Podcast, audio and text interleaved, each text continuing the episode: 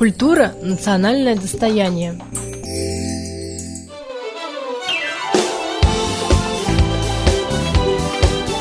Здравствуйте. Сегодня моими собеседниками будут Михаил Александрович Михайлов. Многие педагоги великие говорили, что с ребенком нужно, даже с самым маленьким, ребенком нужно разговаривать как с взрослым человеком. То есть, во-первых, ни в коем случае его не унижать, его достоинство. Нужно стремиться подчеркнуть, что это тоже личность. Вот. Тогда и ребенок будет отвечать тем же. Стелла Семеновна Гаврилова. Мне кажется, жизнь, она вообще все равно бумеранг. Мне кажется, ты с добром, а к тебе с добром. Вы слушаете программу «Культура. Национальное достояние». Детский духовой оркестр «Геликон» Дома детского творчества «Успех» – многолетняя школа музыкального обучения и воспитания подрастающего поколения.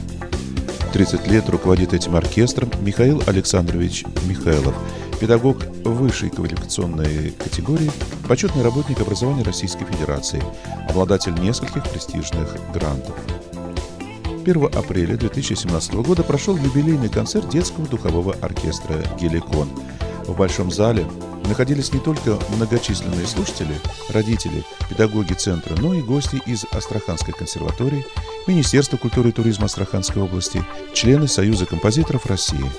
А в концерте, помимо детского духового оркестра, принимали участие солисты центра «Успех» и ведущий солист Астраханского государственного театра оперы и балета Руслан Сигбатулин – а также военный оркестр Каспийской флотилии. Маленький фрагмент репортажной записи будет предпослан развернутому интервью с руководителем творческого коллектива юбиляра Михаилом Михайловым.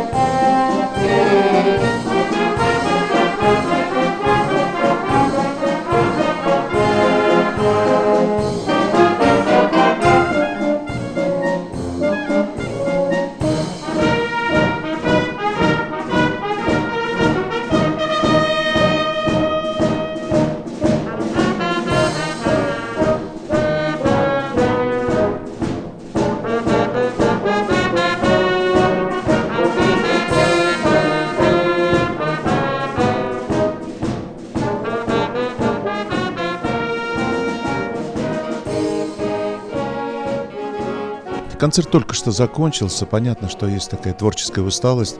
И тем не менее, несколько вопросов, я думаю, несложно будет на них ответить. Ну, так мне кажется. Как много людей, как много детей в вашем творческом коллективе вот сейчас, на данный момент? На сегодняшний день занимаются э, в детском духовом оркестре около 40 э, воспитанников. Вот, ну, в сегодняшнем юбилейном концерте принимали участие 25 воспитанников. Остальные дети новенькие, так сказать, которые первый год, второй год обучаются. Уже в следующем учебном году они тоже будут вливаться в наш коллектив.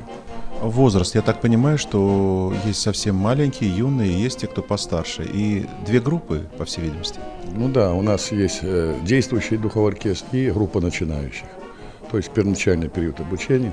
Ну, самые такие успешные, которые имеют способности, занимаются неплохо, уже постепенно тоже вливается в коллектив. Я обратил внимание, репертуар у вас достаточно разнообразен и очень насыщенный, сложная программа, сложнейшая. Я думаю, что даже взрослый духовой оркестр, а я их повидал, в 80-е годы они были, часто выступали в «Ракушке», если помните. А вот сейчас оркестров мало, увы, мало. Так вот, очень сложная программа, очень непростой репертуар. тем не менее, они справляются. Справляются ли? Ну, как сказать, если с чистой профессиональной точки зрения, конечно, не совсем. Ну, мы стараемся. Дело в том, что у нас хоть и детский оркестр, но в действующем оркестре у нас дети занимаются э, где-то в среднем от пяти лет и выше. Конечно, уже некоторые дети даже продолжают учебу в музыкальном колледже, консерватории. То есть, по сути, более 50% музыкантов оркестра уже имеют, так сказать, полупрофессиональную основу. Поэтому, естественно, оркестр звучит довольно прилично. Ну, конечно, есть недостатки. Это не сказать, что чисто профессиональный оркестр, но все-таки согласитесь, э, главная цель вот таких творческих коллективов, любительских творческих коллективов, не только хорошо выступить, но, наверное, есть и другие и цели, и задачи чисто педагогического плана, потому что мы с вами прекрасно понимаем, что ну, такого специального отбора нет. К вам приходят все, и вы никого не отправляете обратно. Вот мне кажется очень важно, что вот сегодня было даже об этом сказано, дети просто, ну, то, что мы называем словом улица, они ограничены вот в каких-то плохих, наверное, помыслах. Э, мне кажется, вот эта задача тоже немаловажна, как чисто педагогическая, человеческая. Ну, в настоящее время, конечно, в этом плане огромные трудности с набором детей. Последние годы слишком много соблазнов у детей. Появился интернет, всевозможные гаджеты, всевозможные игры. Это очень отвлекает не только от занятий музыкой, даже от учебы. Конечно, намного сложнее привлечь ребенка к занятиям музыкой. Вот. Что касается, допустим, периода советских времен, там было, конечно, немножко даже более востребовано для занятий детей, потому что было ни интернета не было, даже телевидения как такового не было, одна-две программы. В этом Зато были, простите, перебивают демонстрации, демонстрации к которым нужно были, было да. подготовить ту или иную программу. Это тоже стимулировало. Да, но в этом плане на сегодняшний день просто супер сложно. Хотя делаем попытки, конечно, дети все равно идут. Дети все равно идут, тянутся к искусству, к музыке. Я думаю, что здесь очень немаловажный такой момент – это родители. Вы как раз говорили слова благодарности со сцены именно ну, родителям, потому что без них здесь, наверное, трудно было бы себе что-то представить. Отдельный разговор, потому что э, содружиться с родителями, конечно, это огромное значение имеет, потому что родители э, и толкают детей э, к занятиям, все время в контакте, все время мы в общении находимся. Конечно, огромную помощь оказывают. Даже без, без связи с родителями ничего бы не получилось. И раньше, и сегодня, всегда. Ну и, конечно же, педагоги, потому что я так почему-то думаю, что здесь и музыкальная школа кто-то, наверное, учится, или это просто нет, вот у нас, нет? У нас, как таковых, с музыкальной школы вообще нету детей. Это бывают моменты, которые родители приходят, кто учится в музыкальной школе, просит, чтобы ребенок попытался реализовать себя в оркестре, потому что не у каждого музыкальных, да не то, что нигде нет духовых оркестров. Есть такие моменты, но очень мало. В основном дети, ну, если так крестьянским языком выражаться, с улицы. С улицы приходят со школ, не имея никакой абсолютной подготовки. Вот, только в процессе занятий начинают осваивать музыкальную грамоту, основы музыкальной литературы. Все происходит у нас с нуля, на 99%. Вы знаете, я еще вот обратил внимание на одну такую особенность. Я надеюсь, она вас не обидит. А, в любительских творческих коллективах, особенно в танцевальных, очень много девочек, девчонок. С мальчишками всегда были проблемы. Да с мальчишками вообще в художественной самодеятельности, в любительском творчестве всегда были проблемы. Это в народном творчестве, в фольклорных ансамблях у вас, в общем-то, и мальчишки, и девчонки. Я к тому, что все-таки духовой оркестр почему-то считался, это все-таки мужское такое, мальчиковое направление, а девчонки, причем они такие серьезные, и, в общем-то, инструменты большие, и непростые инструменты. Вот как с этим? Девчонки, мальчишки, есть какая-нибудь такая вот особенность? Ну, я, я считаю, это дилетантское заблуждение. Просто, просто э, астраханцы еще мало видели – духовых оркестров, э, э, где играют девочки. А на самом деле в прибалтийских странах, в зарубежных, это, это сплошь и рядом, не говоря уже даже зарубежных, если взять Москву, Петербург, в настоящее время и в Астрахани, и Московская консерватория, и музыкальный колледж, девочек очень много занимается музыкой, духовой музыкой. А мне кажется, даже девчонки в чем-то, наверное, да не обидится на меня, педагоги, и уж тем более мальчишки, они более прилежны в чем-то. Но, может быть, мне так кажется. Или здесь вот нет такой разницы? Опять дилетантское рассуждение вы скажете. Да, это совершенно правильно. Всякое бывает, да. Многие тоже говорят, что вот с девочками проще заниматься, легче, они более, так сказать, добросовестные, э, относятся э, к делу более ответственно, чем мальчики. Но это опять-таки рассуждение человека, который не сталкивался. Потому что дети все разные. И бывают и девочки еще хуже, чем мальчики. Бывают и мальчики. То есть разделения никакого нет. Дети все хорошие. Все хорошие. Бывает. Подход нужен, ну, наверное, каждому. Индивидуальный, конечно, да. То есть понятия такого нет, что девочка лучше будет заниматься, мальчик хуже. Это все, так сказать, это подход непрофессионального. так сказать. Вы сказали, что они, не- их нельзя обижать. Ну, вообще детей, наверное, обижать нельзя. Ни дома, ни в школе, нигде. А здесь, наверное, тем более. То есть, если ребенок э, замкнется и вдруг уйдет, то, наверное, это будет нарушение некоторых принципов, да, в том числе любительского творчества, вообще любого творчества. Вообще вот э, из моей практики работы с детьми я уже давно понял такую мысль. Кстати, многие педагоги великие говорили, что с ребенком нужно, даже с самым маленьким, ребенком нужно разговаривать как с взрослым человеком. То есть, во-первых, ни в коем случае его не унижать, его достоинство.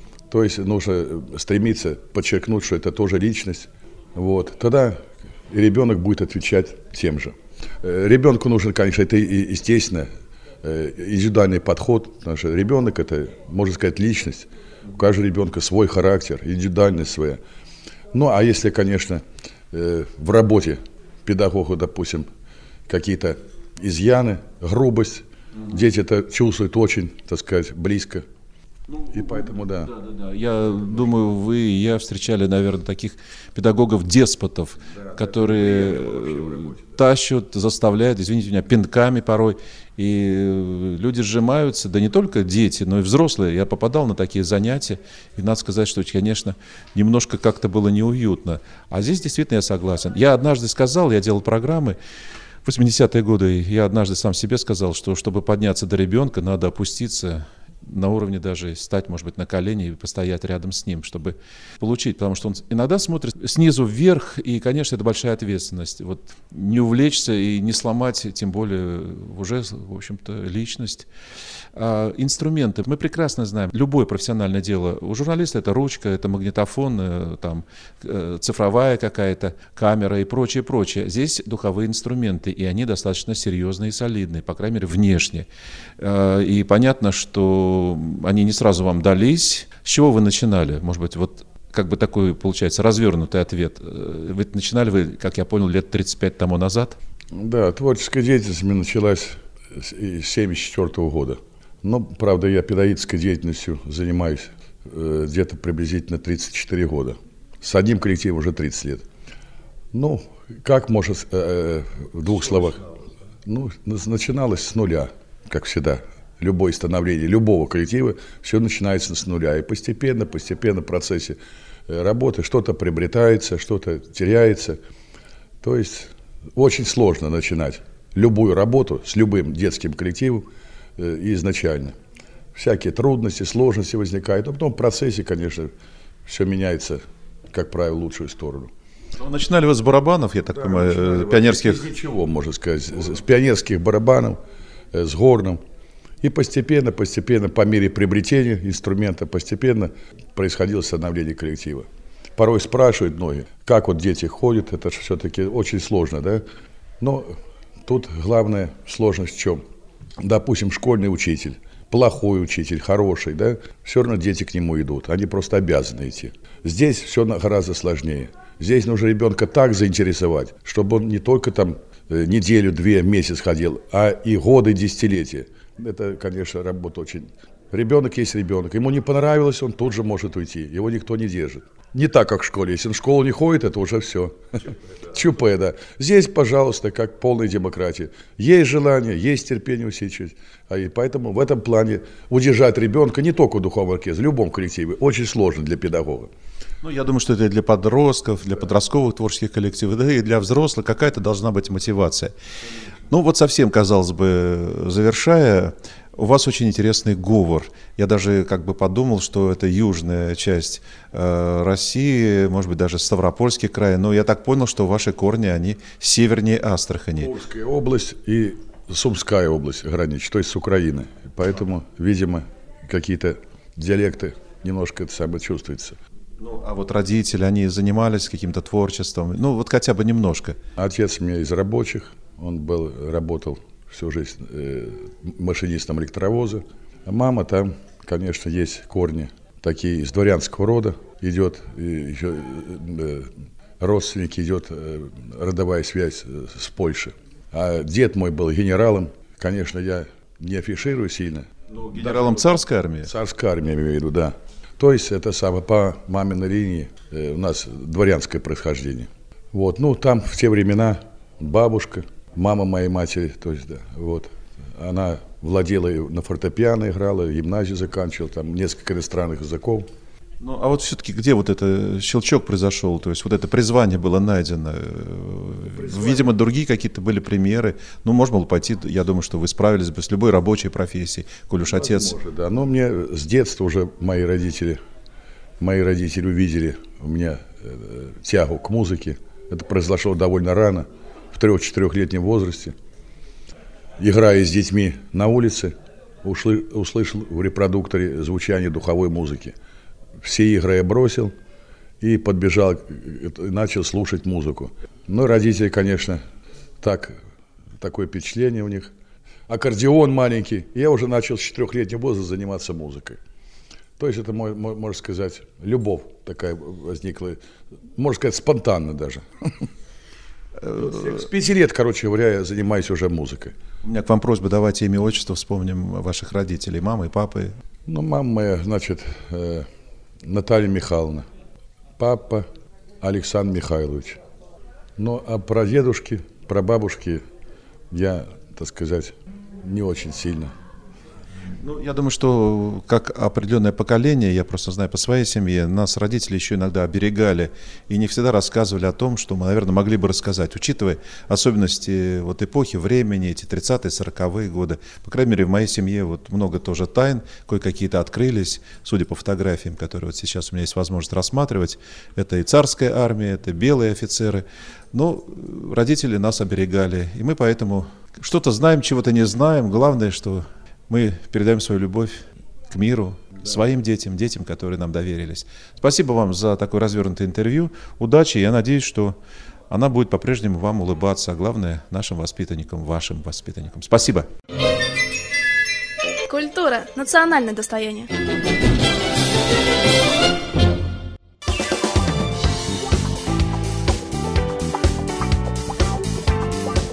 Во второй части программы «Культура. Национальное достояние» о детском декоративно-прикладном творчестве мы беседуем с преподавателем филиала в селе Иванчук детской школы искусств города Камызяка Стеллой Семеновной Гавриловой. Дети, насколько это им интересно, насколько для них это жизненно важно.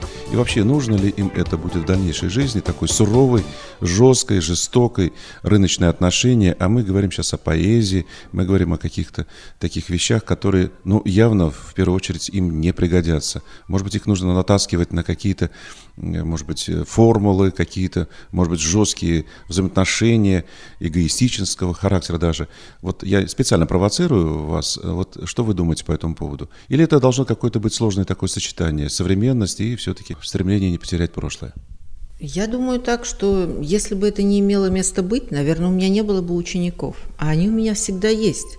И всегда ходят с удовольствием и везде участвуют. И у меня масса замечательных работ, которые ежегодно как бы пополняют наш класс и родители с большой благодарностью отзываются о моей работе с детьми. И наоборот, когда они приходят, они всегда просят, чтобы я их научила этому, что это их делает добрее, что это их обогащает, что отрывает от компьютера. А, вот. а если говорить, как вы говорите, их нужно, как бы, может быть, в чем-то, чтобы они были жестокие, я не знаю, мне кажется, жизнь, она вообще все равно бумеранг. Мне кажется, ты с добром, а к тебе с добром. Я живу по этому принципу. И если можно, чуть-чуть о том месте, где вы сейчас живете, потому что это не Зови Астрахани, и вот э, те, кто не бывал в Астрахани или бывал в Астрахани краем, они не очень себе представляют, может быть, э, вот то великолепие, то живучее, такое бьющее, что называется, особенно летом, осенью, ранней весной, когда пробуждается природа, когда она живет, вот это буйство красок, стрекотание э, всякого рода кузнечиков, стрекоз, всякой мелочи, которая вылезает, выползает, квакает, крякает. Это не Зовья, который был воспитан Велимиром Хлебниковым, который, собственно говоря, и придумал свой птичий язык, живя многие годы именно вот в этом понизове. То есть вот что за край, вот э, насколько он стал созвучен вашей душе? Э, ну, во-первых, это просторы. это простора, это широта а, вот этого понизовья, то есть э, река настолько всегда дышит, особенно вот сейчас весна. Я обратила внимание, что сошел лед, и вода как будто она поднялась и вот дышит, понимаете, она, мне кажется, даже над землей какой-то дугой приподнимается, вот как будто грудь, когда она была сжата и а, сняли, скажем, ну, образно, корсет. И вот начинаешь дышать полной грудью. Вот я сейчас э, всегда наблюдаю и детям говорю, обратите внимание, как задышали деревья. То есть уже эти ветки, они не имеют такого четкого контура. Уже вокруг появился какой-то ореол, зеленый, розовый, желтоватый, уже птички защебетали. И вокруг этого простора какой-то зеленый туман такой вот э, как бы появился. И мне кажется, и я это вижу, и они это видят. И вообще край чудесный. Вот эта широта, купола, все такое духовное, облака, какие красивые облака. Вот мне кажется, часами можно на них смотреть, их можно писать, рисовать, выполнять вот и в моей декоративной технике.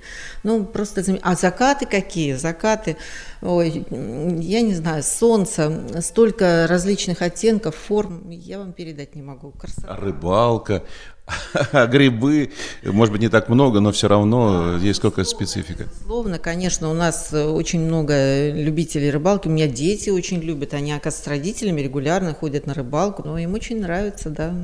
А люди?